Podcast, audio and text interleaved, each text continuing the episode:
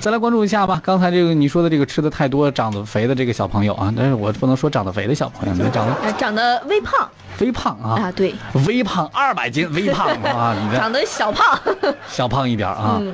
九、月七号呢，在江苏南通开发区一个高校的宿舍里边，有一名体重超过二百斤的男生，从上铺下床的时候，这脚一不小心给卡在了床边那个梯子上，动弹不得了。啊，出不来了。嗯，这个时候啊，这宿舍里头又没有其他人儿，想办法长就就是拔吧，往外抽。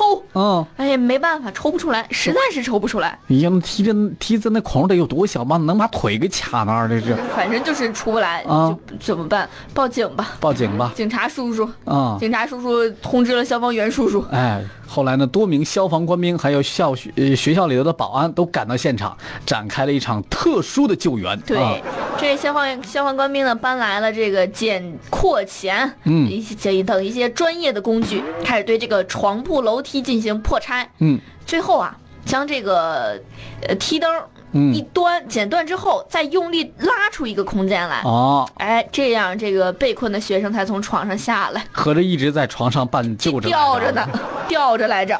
哎呀，我突然想到了减肥的重要性 啊！对，不过我也在想啊，嗯，他在上铺。住在他下铺的这个小伙子心理阴影都有得有多大呀？这是，挺大的。也有网友说了，说上下铺的兄弟晚上睡觉你敢动吗？感敢动不不不敢动不敢动，一点儿都不敢动呢， 生怕这床晃晃悠悠的。你说对，生怕他塌了。啊，也是，也有网友说，嗯这个学生啊，就是专门来检查学校床质量的。这家伙的你一这个个人床质量不赖哈、嗯就可能是这个缝隙有点窄。可能还是存在一定的这个安全问题，要不然怎么能解能把脚给卡进去 呢？是吧？